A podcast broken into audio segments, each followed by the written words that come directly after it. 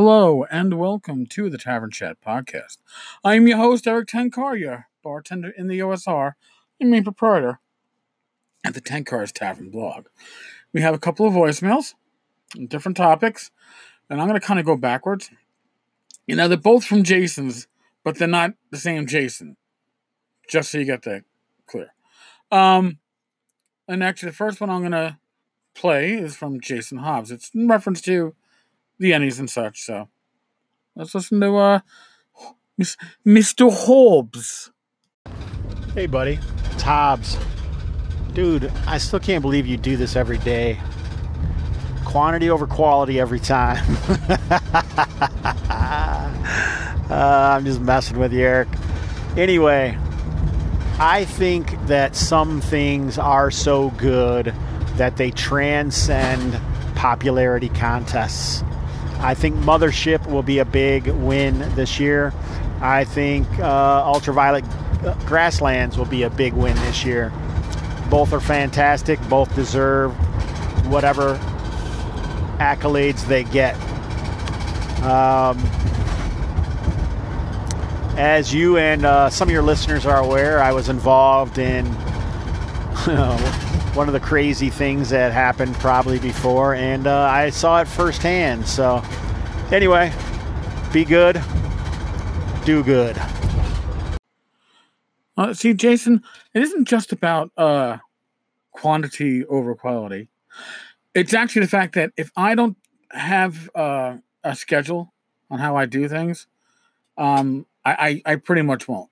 I, I know that about myself. Okay, so if I do a daily podcast and I make that my routine, if I do a daily blog and I make that my routine, that routine sticks. And I'll I'll rush home from wherever to make sure I get it in in time and and stuff like that. But if I say, oh well, you know, I'm to do a podcast of I don't know, you know, four or five episodes a week, it's to be one if you're lucky. I just I just know it. So, you know, hey, is every episode going to be uh, you know a home run? No, of course the, the fucking dog is like, oh well, uh, no, because you don't have me in the podcast. You need me in the podcast. Donka, be quiet.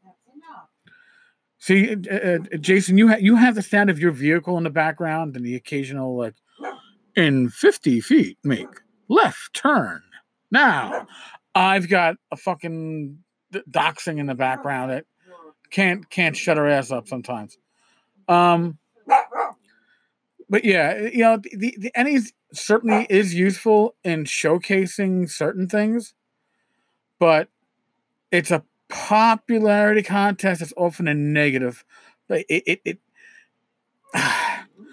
the negativity that went on last year has totally ruined the fucking Ennies for me.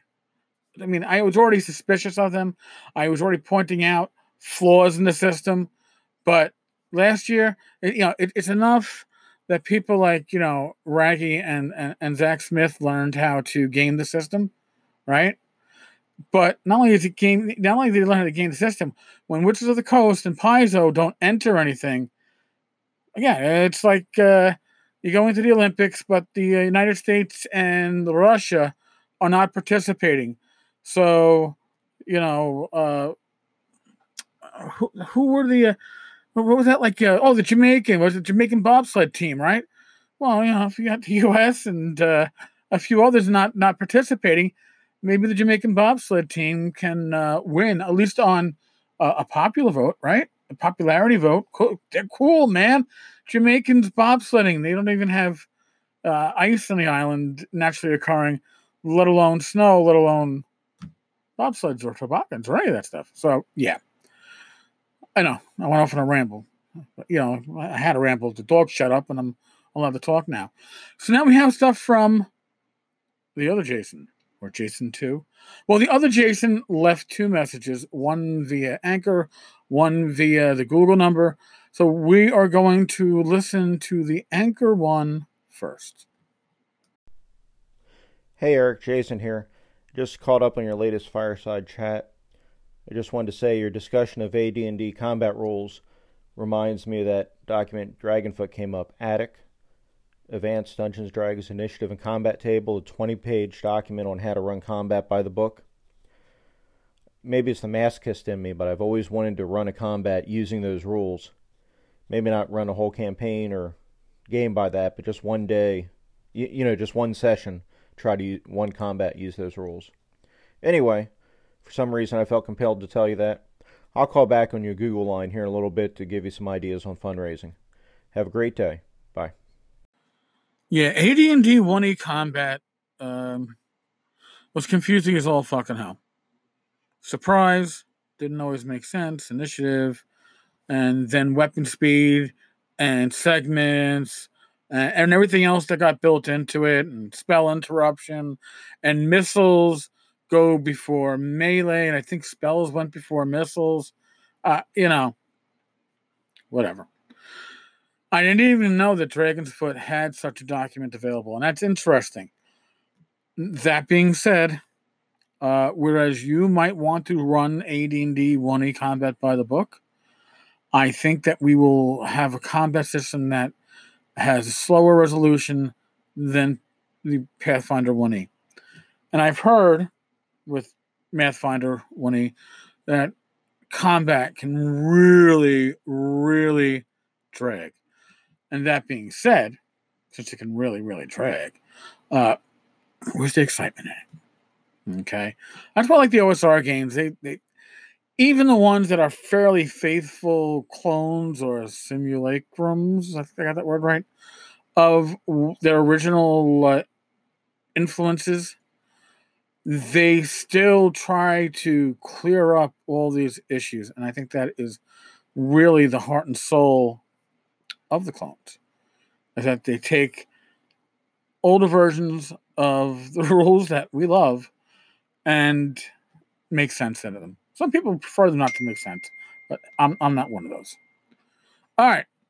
So now uh, Jason has some ideas about uh, the community and how we can take care of each other. So let's go on to that. Hey, Eric, this is Jason again. There's no need to play this on the podcast um, unless you really have to burn time. But reference the fundraising, you know, I'm not going to tell you anything you don't already know. Obviously, if you want to be able to help people when they need it, you need to have some funds already set up. So you want to build, you know, a little bit of a bankroll there ahead of time. Um, you know, whether that's proceeds from patrons of the podcast, maybe make make another level where, you know, five or ten dollars of the the amount goes into, you know, over what you get goes into this fund, or do special giveaways, you, you know, just something to whatever kind of fundraisers, you, you know.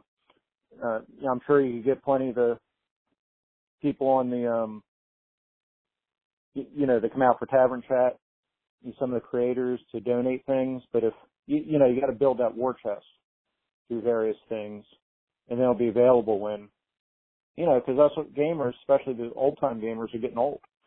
You know, so people have health problems and all, even younger folks do. But anyway, that I'm sure you've already thought about all that. But key being get get some funds put aside so they'll be available when somebody needs them, not you know, I'll send you money in two months kind of thing.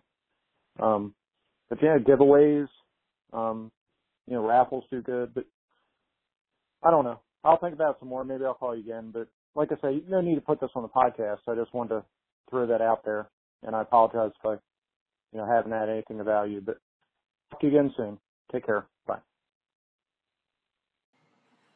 Yeah, Jason, you actually are adding some new ideas, and yeah, uh, the idea that we uh, only respond when there is a GoFundMe for somebody, and they they gotta wait for you know sometimes they need that money like right away because oh my god we're gonna if we have no car we can make no money, and that shit fucking sucks, man.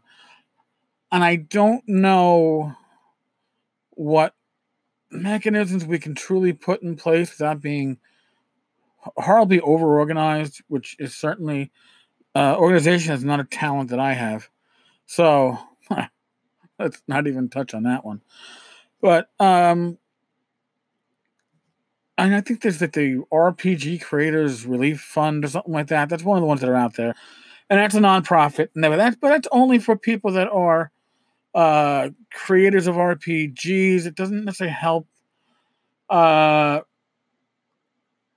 you know, with, with everything else, but uh, we'll see. You know, just, these are these are things I, I think as a community we should we should be looking into and maybe there's some kind of mechanism we can put into place that doesn't necessarily mean starting a nonprofit. Although it's a, if we were going to do that, we would uh, need like an angel donor. We would need a corporate sponsor for that to get us kicked off. And uh, I don't know, maybe that's an idea too. Hmm. See now, now, Jason, you got me thinking. Dangerous things are a dangerous thing. All right, folks. I'm gonna break off right now. Got household responsibilities I gotta take care of. But uh, I'll be back tomorrow. And as always, be safe, be well, God bless, roll those dice. And I will uh, talk with you guys and gals. Manjanis. Later, folks.